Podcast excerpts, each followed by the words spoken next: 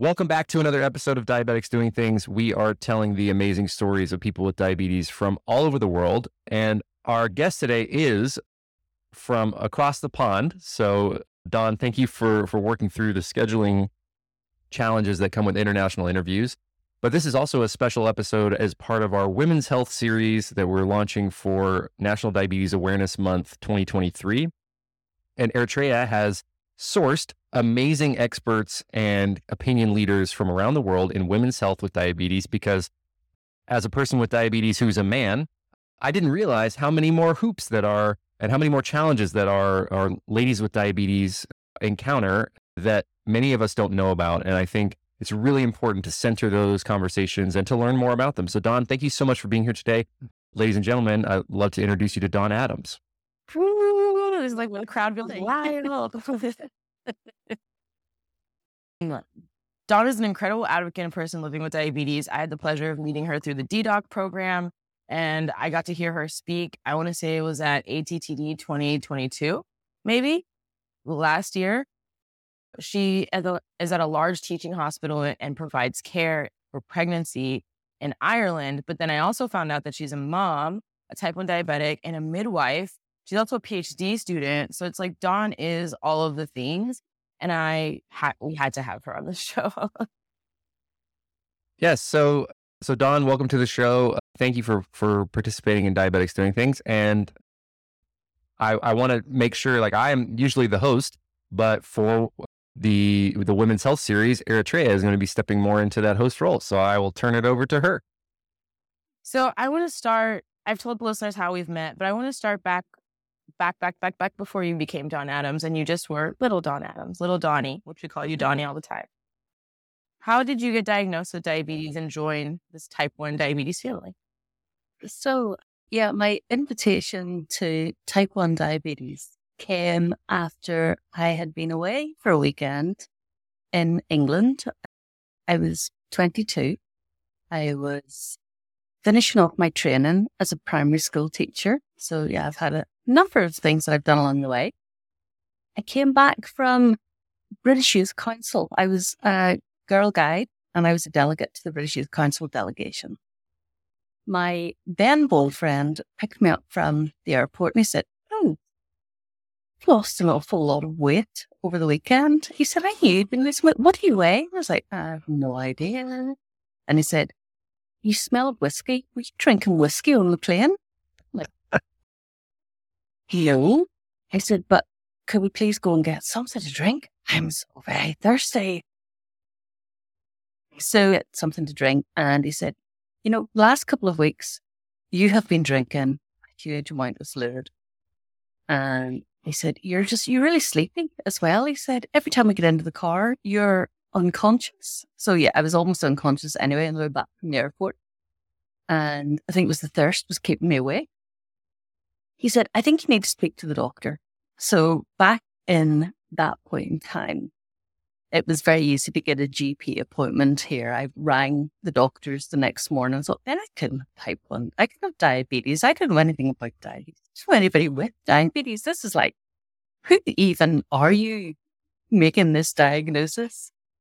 So I went in to see the GP the next morning and she said, so why are you here?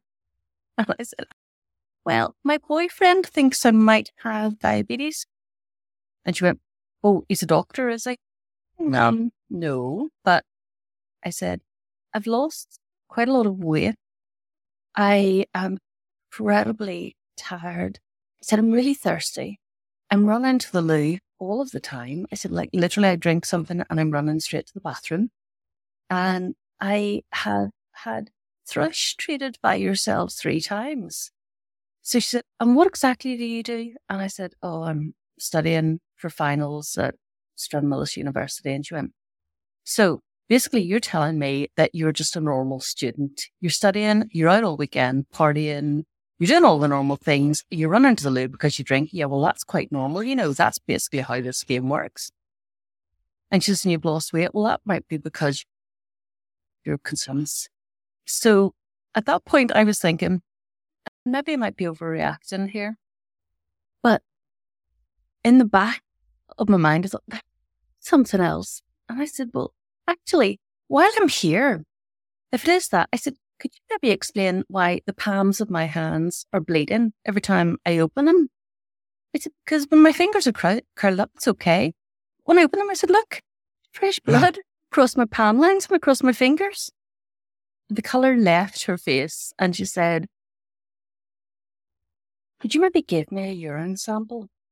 So I was like, yeah, how much do you need? So she sent me off to the bathroom and I came back tiny, tiny amount of urine that, you know, I hadn't already managed to get rid of to, to the bathroom. And the nurse checked it. And when she dipped the glucose stick in, it just, it turned black instantly. It wasn't mm. even having to wait for 60 seconds. It just went black. Uh, all right, Dawn, I got to step in. I, I, don't know if you saw Eritrea and I's face when you when you talked about the hand symptom because neither of us uh, have ever heard of that symptom before, and obviously we we know that diabetes affects you know your micro, you know blood your your follicles. I, I don't know. I'm, I'm I'm obviously not a scientist. I, I just play a podcast host on on the internet. So like, w- what is happening there in your vascular system that that uh, you know talks about or the, how how does that happen? How does that work? I was so dehydrated. My skin just broke. Anytime I bumped into anything, even if it wasn't particularly sharp, I had scabs and they were just weeping because I was so very dehydrated. My hands had gone like that. The back of my knees had become like that. And by the time I got into the hospital later that day, it was starting to happen around my wrists as well because there was just no moisture in my body. I think if I was being diagnosed at this point in time, I probably would have been admitted to um, an ICU ward.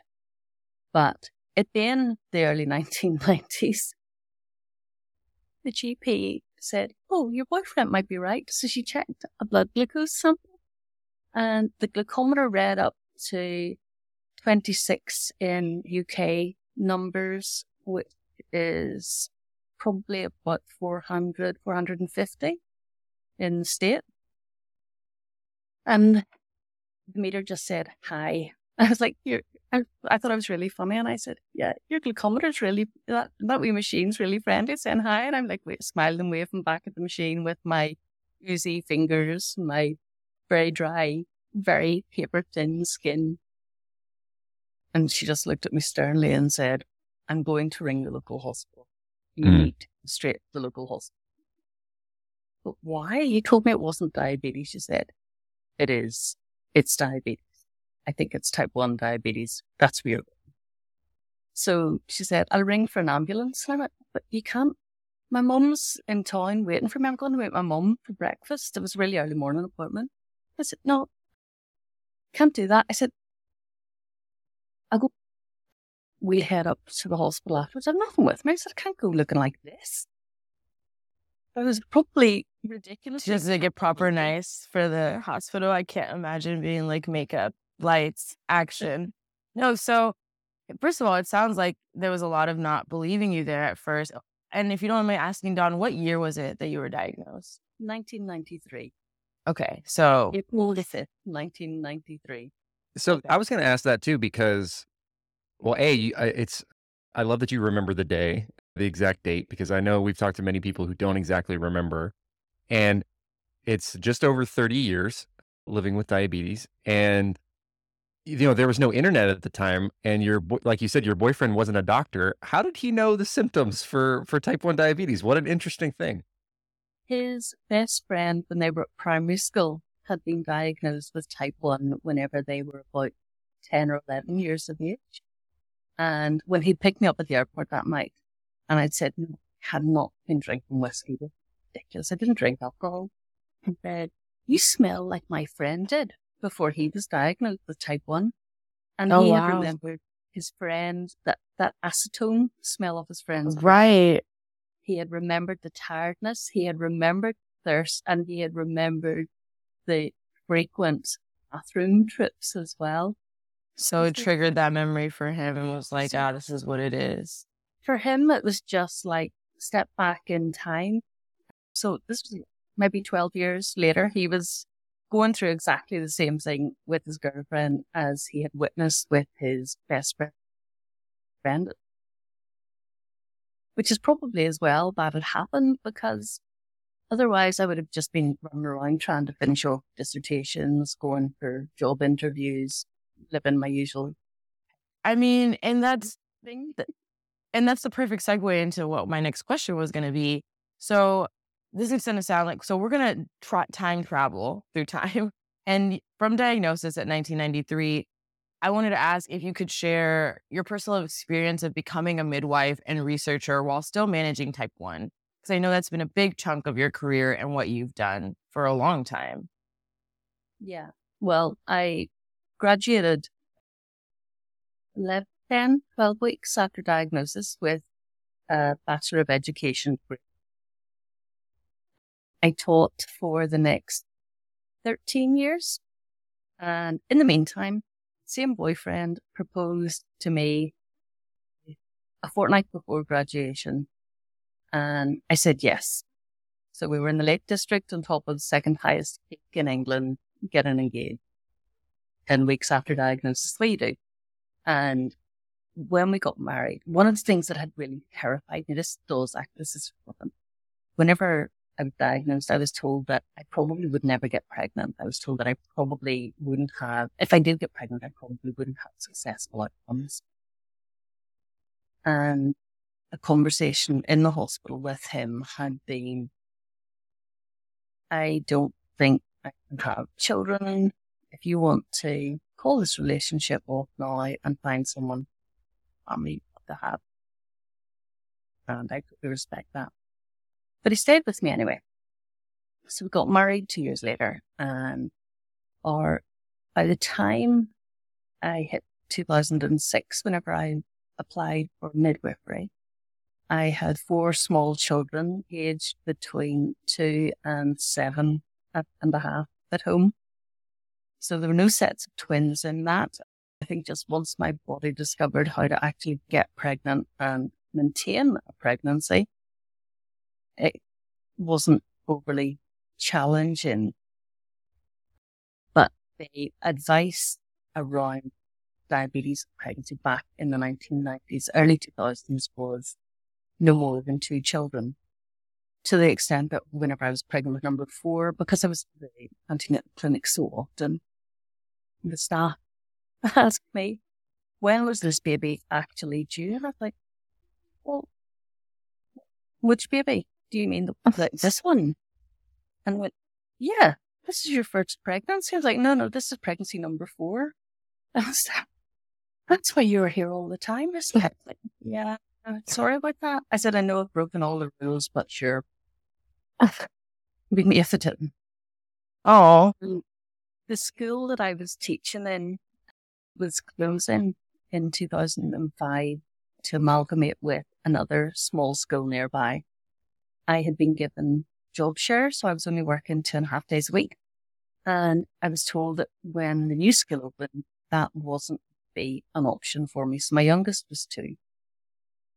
And I thought, right, this might be a time to consider a career change. So my husband had said about one of his colleagues had applied for a post in direct entry midwifery. So it meant he didn't need to train as a nurse first, which had never been to me.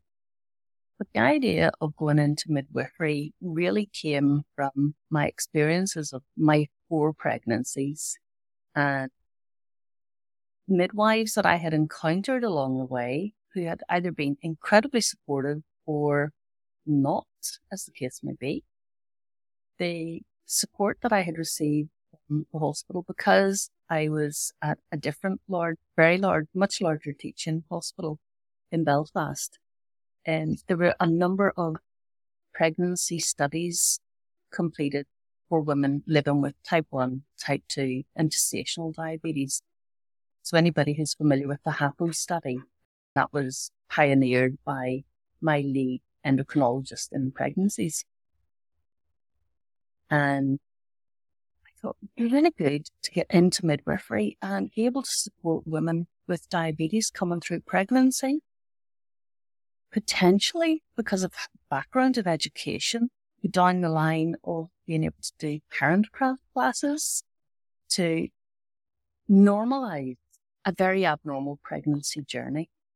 Because there isn't anything normal about attending a hospital every two weeks for scans, attending every two weeks for blood pressure, attending every two weeks for urinalysis, attending every two weeks to see what was potentially about to go wrong.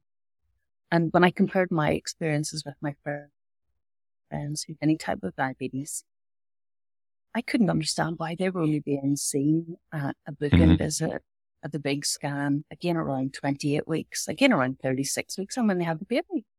So I was there, like I was basically living in the hospital. I was paying fortune and car parking charges and petrol.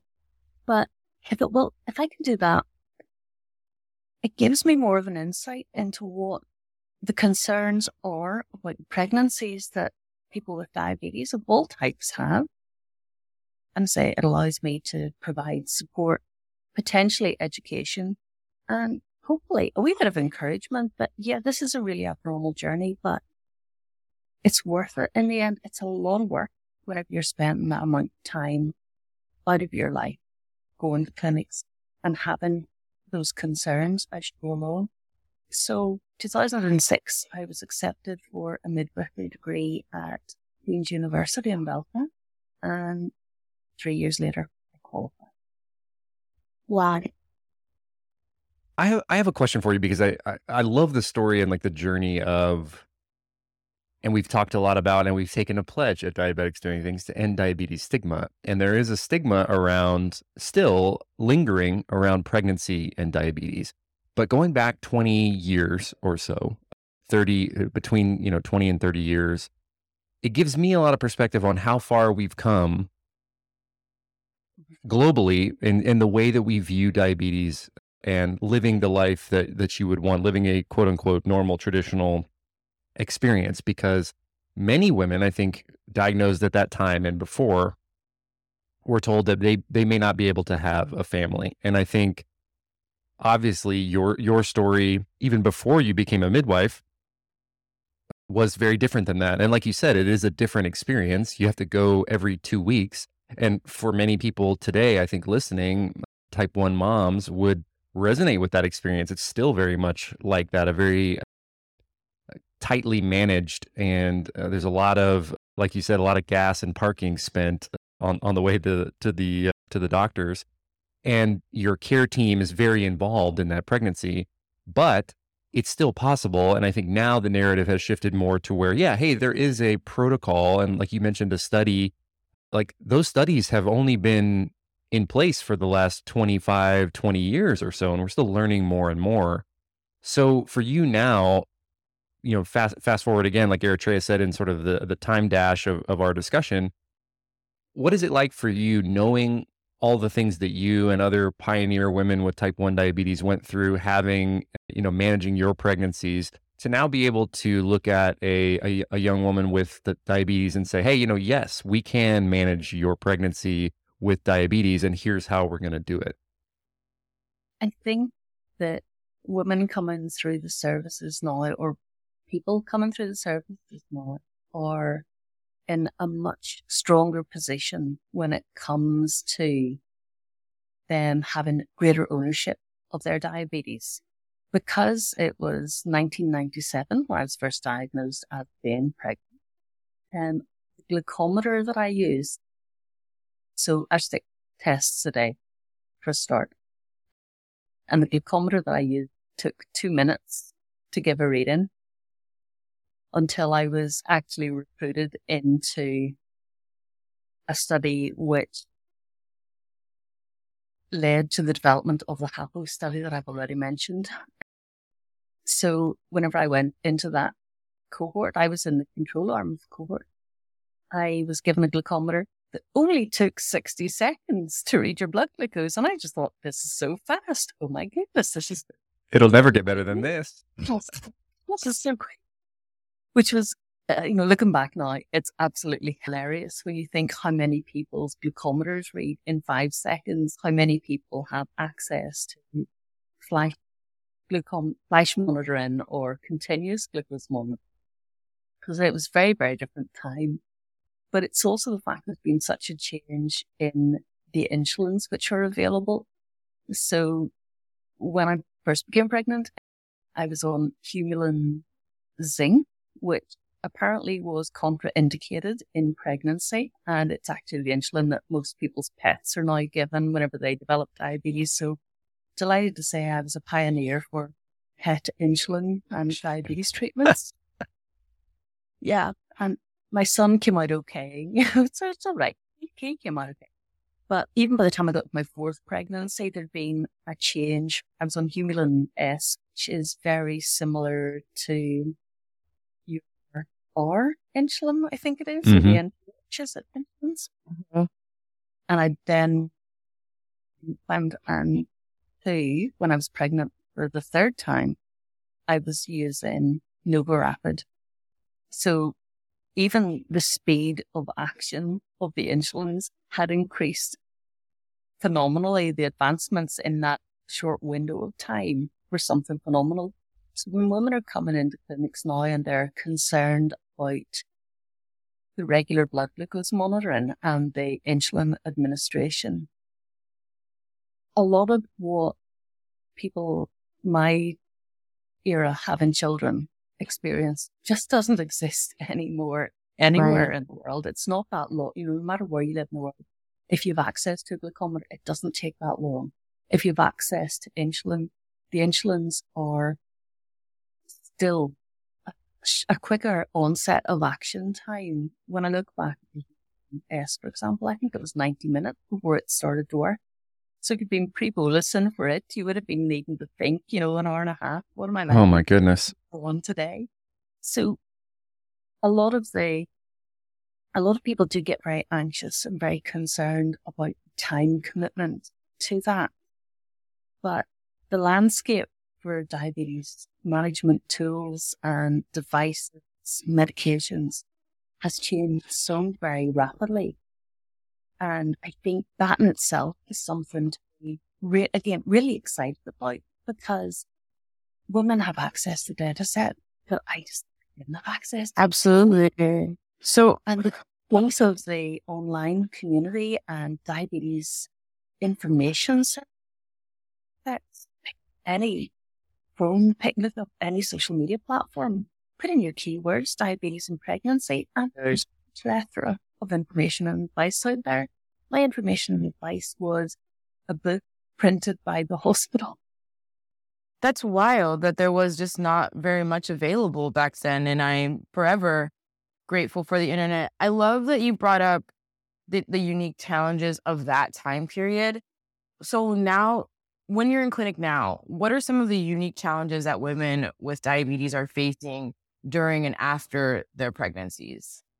I think for all women, regardless of whether you have diabetes of any type or not, the biggest challenge is actually a psychological and mental challenge because we have so many Instagram and so many TikTok accounts who, oh, influencers from all fields of life who become pregnant and they make it look like it's an absolute breeze. It's a walk in the park and you, you're going to be totally Instagrammable, you know, at every point in your pregnancy. And the reality is most of us aren't.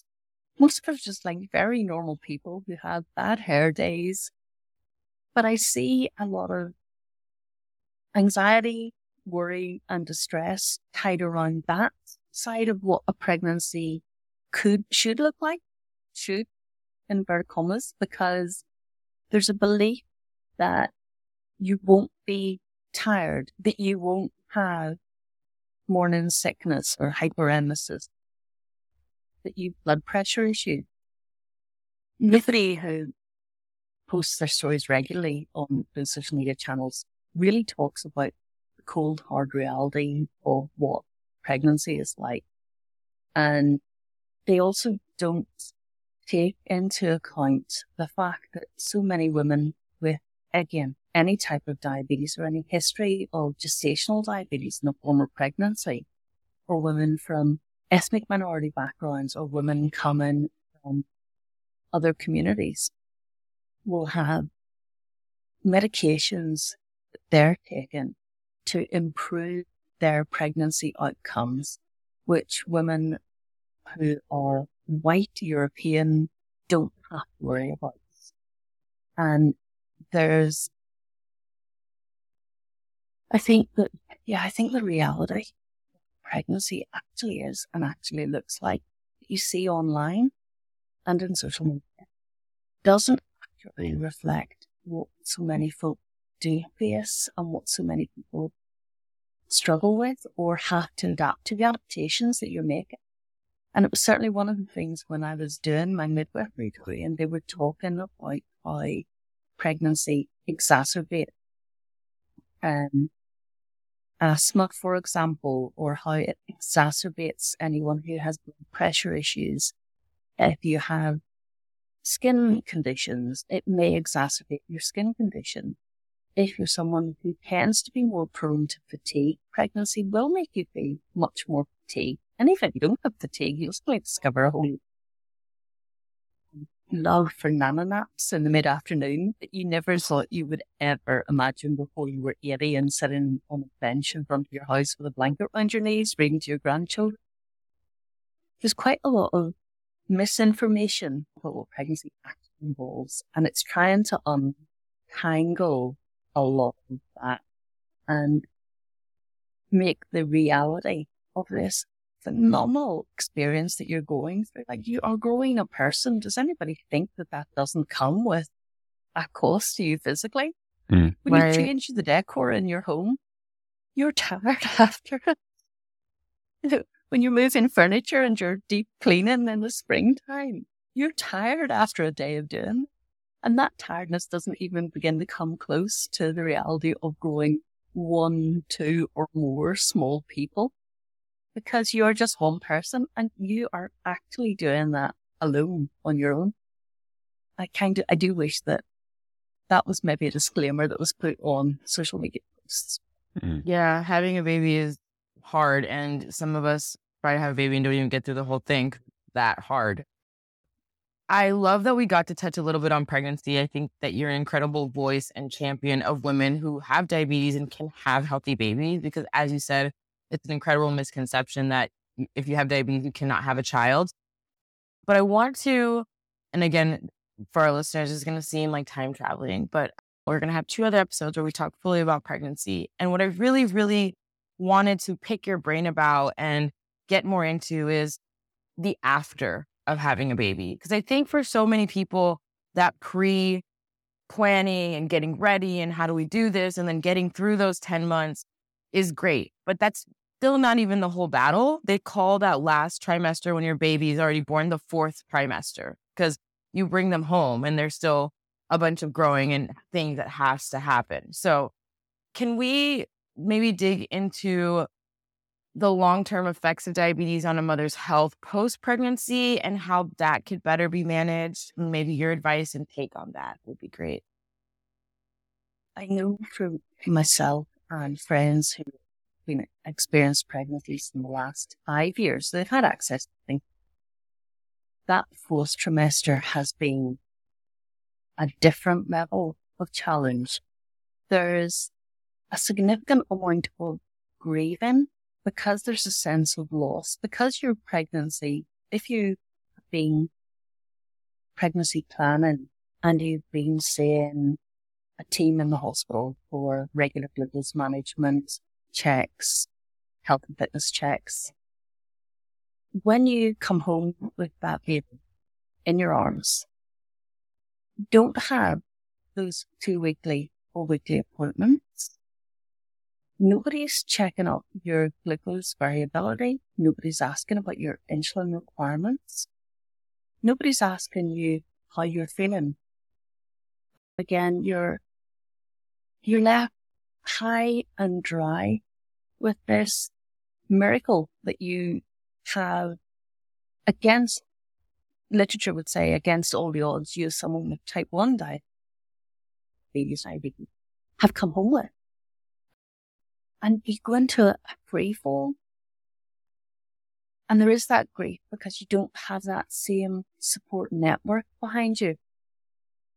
I know I found that I find that particularly challenging and I'm hearing it increasingly from friends, from peers, other women who've been through a pregnancy with any type of diabetes that it's very lonely afterwards.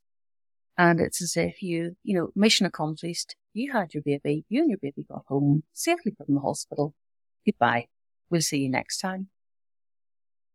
I think it's like when you've been to a really active holiday and you come home, there's that slight grieving for the busyness and there's a grieving for the interactions that you've had and the excitement of each day.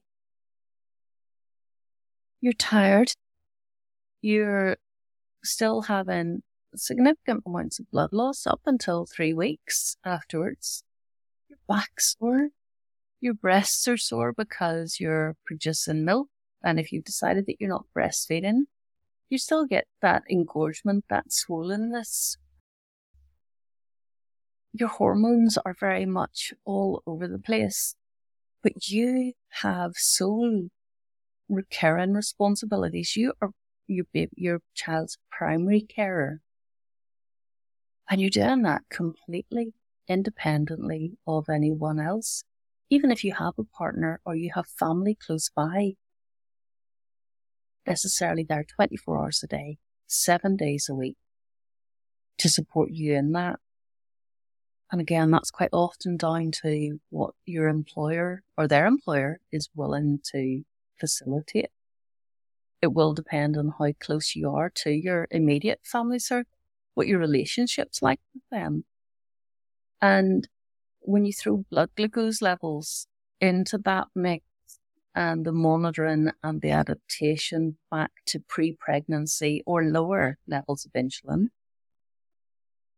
trying to make sure that you have time to eat, that you have time to attend to your own hygiene, let alone feeding a baby, changing nappies, changing vests, changing baby clothes, changing bibs, changing bed.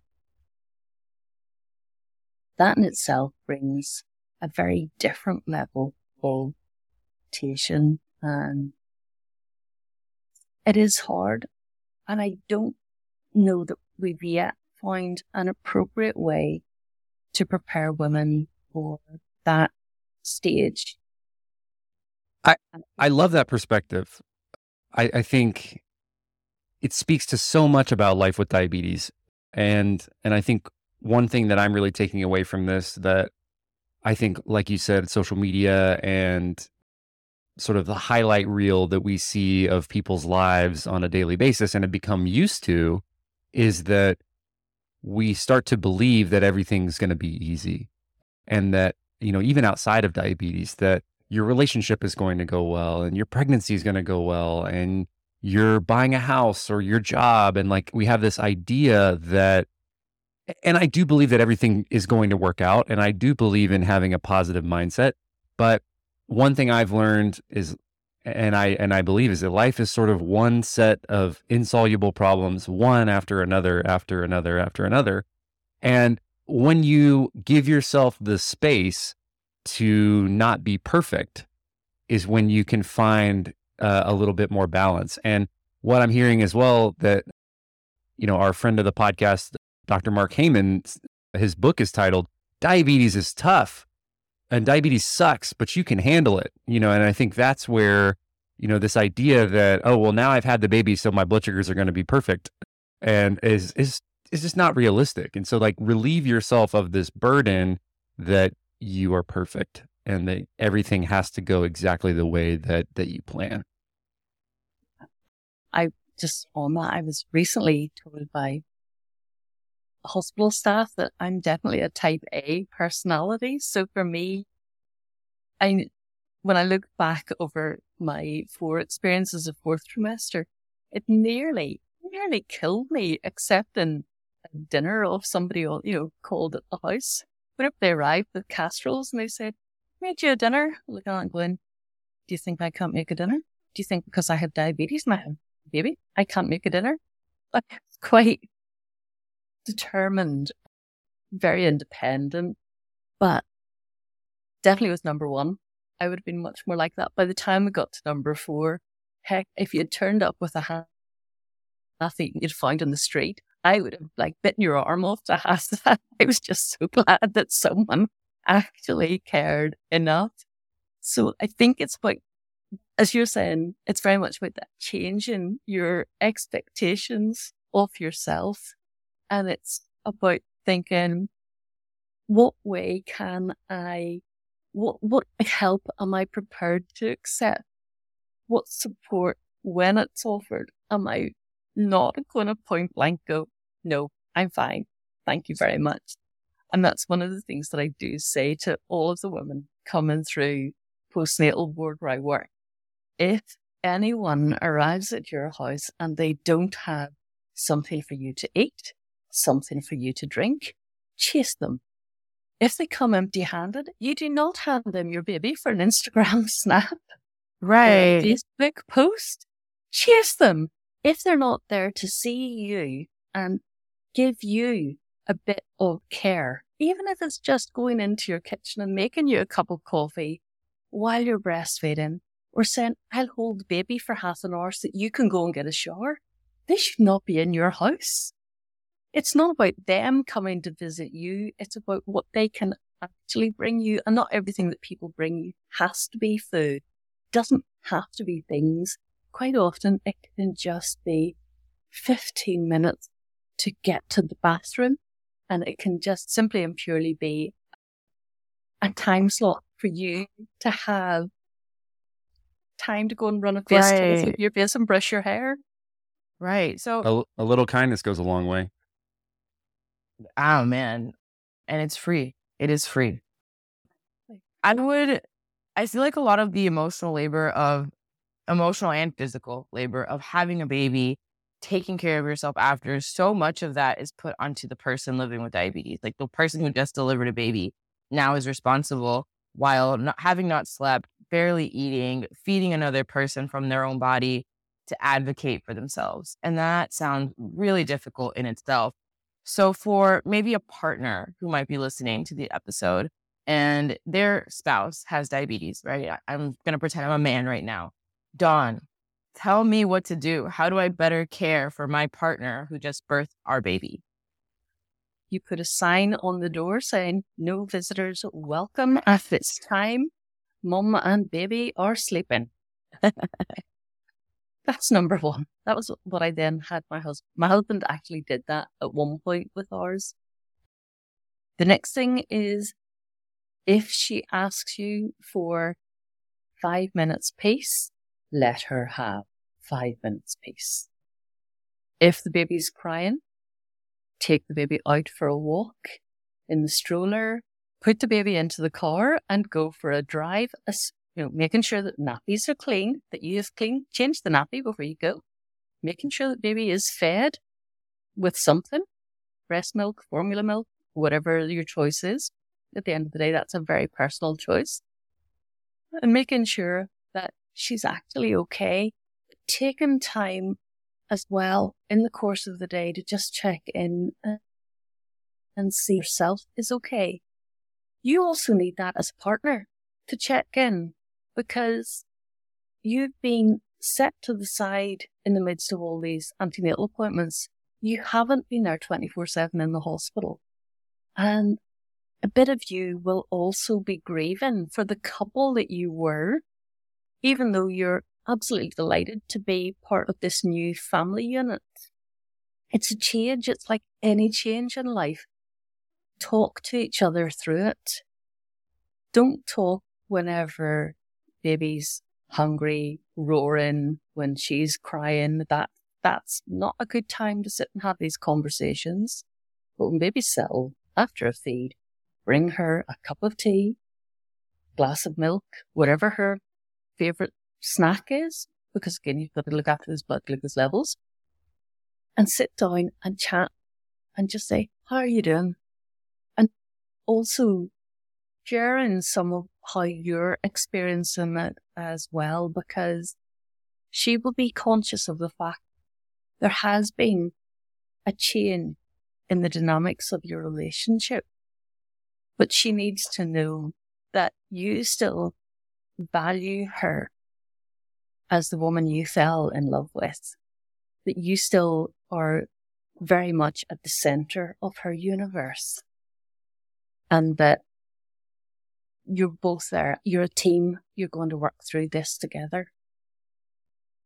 Rob's face. He's so he's like he's, he's hearing all this. He's he's a sponge and he's absorbing it all. Eritrea, I did this for you. I I just believe in that. Like everything Yeah. that you're talking about, Dawn. Like you know, I'm not a father yet. I hope to be one day, but just that connection and that space to be human and grieving. You know, it's okay to grieve the past dynamic uh, while embracing the new one. Uh, and I think the only constant is change. And you really said this earlier too. Uh, what a miracle it is to be able to grow a human life. And, and yeah, if you feel exhausted and if you feel tired and you feel frazzled, that's super normal. You would do that if you just, you know, had a long day out shopping, like you said. And, you know, just the sort of the miracle of life happening uh, comes with a sacrifice. But, you know, at the end of the day, you can look at uh, the family that you've grown and you can look at and say, wow, you know, it was, it was all worth it. But uh, I also, love the idea of uh, not bringing up those conversations when uh, the baby's angry. It's like you're not you when you're hungry, and neither is the baby. and neither is the person who just birthed your baby because she's not her anymore. Now she's a human in recovery mode. I think so many times, something Dawn said earlier, and now that I've gone through the majority of my questions, we can touch back on is the social media perspective or point of like having a baby. Like you just see the lady in her bed all smiling, holding the baby, or you see like a couple of days later, she posts the baby and it's like, oh, everything was great. But like labor is carnage. This is quite literally a horror movie. Like I do not know how else to explain it to people, but like my my experience with labor is that I saw my brother be born when I was 11. Like my mom took us took me to the hospital and was like, "This is the best birth control I could ever give you." And literally, I swear to God, I this, Edna Musa lives. You guys can ask her. And I just remember seeing my brother be born, and my mom had a really easy pregnancy. She delivered my brother in 26 minutes flat, like marathon runner of a person. And I remember her pulling my brother out from her body and like looking at him for a second, saying, Trick, come here. This is your baby now. Here you go. And I was just like, What is this? Right? I'm holding a bleeding human being, which is not something that you see on social media or television. You mm-hmm. just see the wiped off, clean, happy baby. And so I think that's when I first learned, like, actually, guys, this is quite literally supernatural activity. So the fact that people do it on this planet every single day and they're just like, it's fine, no big deal, and we just move on from it is kind of mind boggling to me. So I love that we got to talk about it today because I'm just like, it's scary. This is terrifying. Yeah. I mean, Dawn, as someone who lived it four times, what would you say to someone who's done it once and maybe is scared of doing it again? Or, yeah, why did you do it so many times, dude? Like, what? I had no idea what was causing it. I was firmly of the opinion that because I had been told in my hospital bed in April 1993 that getting pregnant probably wasn't going to happen. And if it did, I probably wasn't going to leave the ward with a live baby in my arms. I, yeah, I just, I never really, I never took it under. It was something that I think I avoided the reality of it each time. And even going through each of the pregnancies, there were a number of bumps along the road with every one of those. It makes it sound like I had, you know, very textbook perfect pregnancy. I totally didn't. They were, some of them were a complete mess. But there was no preconception information. There was no preconception advice. There were no preconception clinics. You couldn't just post a question on the social media platform of your choice and have a million people from around the world answer it with their experiences. So I think, you know, if you've had one baby now and didn't have the opportunity to do the pregnancy planning because you were very much in the mindset that I was in all four times. If you're thinking about it, if you're sexually active, if you're going to be trying for a baby anytime soon, do speak with your healthcare team.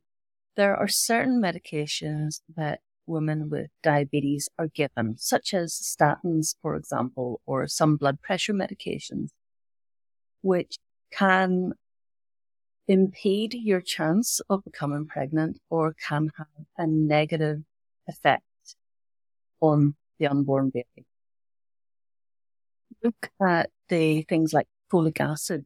You know, it's women with, again, pre-existing diabetes or previous history of diabetes, the advice is to take five milligrams of folic acid rather than the 400 micrograms that people without diabetes take.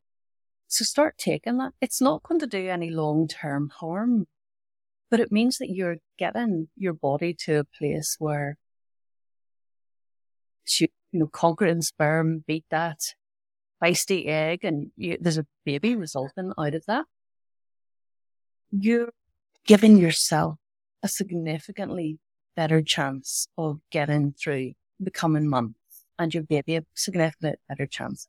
By the same token, if you don't do those things, it does not mean it will not happen. I say 1997, I didn't even know what folic acid was. I think they just started adding it to breakfast cereals around that time, and I had no idea why you were having to take it as a tablet. It was already in breakfast cereal. But, and obviously I wasn't on statins. There's a, a negative effect from those.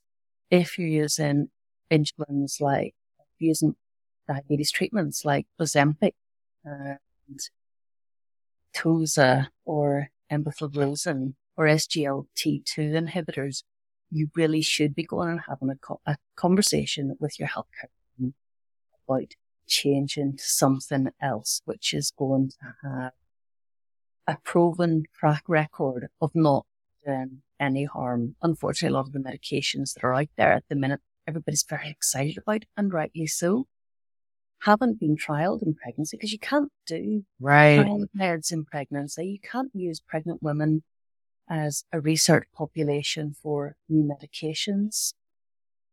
And we don't know what the long term effects of those medications will be on any babies who are born to mothers using them. So, yep, forward thinking is always a good thing. So yeah, if you're, if you're in a relationship, you think it's a possibility, if you're sexually active, the relationship again, bear in mind that it's a very, very real possibility because more relaxed you are, the higher your possibility of a conception happening actually is. And if you're quite stressed about it, those stress hormones can be the thing that are the only barrier to you becoming pregnant. Again, one, one story from a friend was she and her husband had been trying for baby. She also has type 1. She'd been trying for baby. She was being reviewed regularly at the regional fertility clinic down in Belfast. And her husband broke his leg in a motorbike accident. And she decided that no, she wouldn't be able to get pregnant now that his leg was in plaster cast.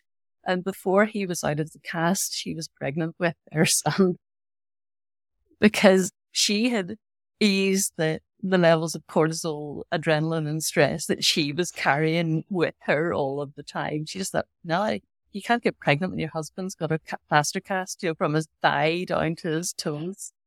So again, if you're if you're in a very stressful post or a very stressful job or living in a very stressful environment, it's about trying to find those glimmers of things that will ease that stress as mm. well, so that you're physically, mentally, and hormonally in a better place.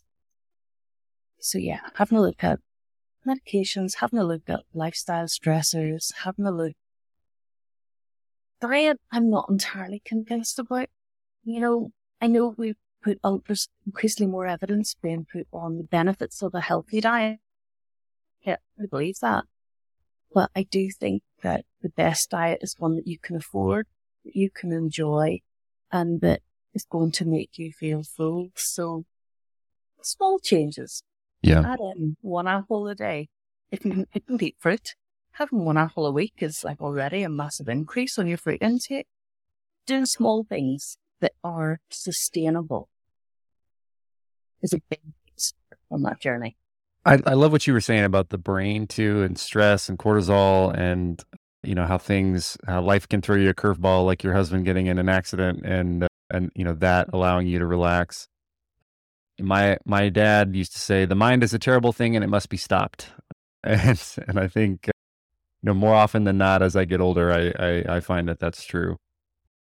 Dawn, I, I wanted to thank you for coming on and, and obviously sharing your expertise, but also sharing your lived experience uh, as a person with diabetes who has brought four children to term and uh, for being you know when when there was very little information out there there were no social media posts there were no blogs or forums where you could post to and sharing your experience there and how pregnancies are not perfect and they they're not easy but that you can successfully bring a baby to term living with diabetes. And I just think that that's going to be a really important message for somebody out there to hear uh, I know uh, di- life with diabetes is not without complications, and we talk about that a lot on this podcast. But there are uh, a lot of things to be excited about and be hopeful for in in a life with diabetes. So thank you so much for for your perspective today.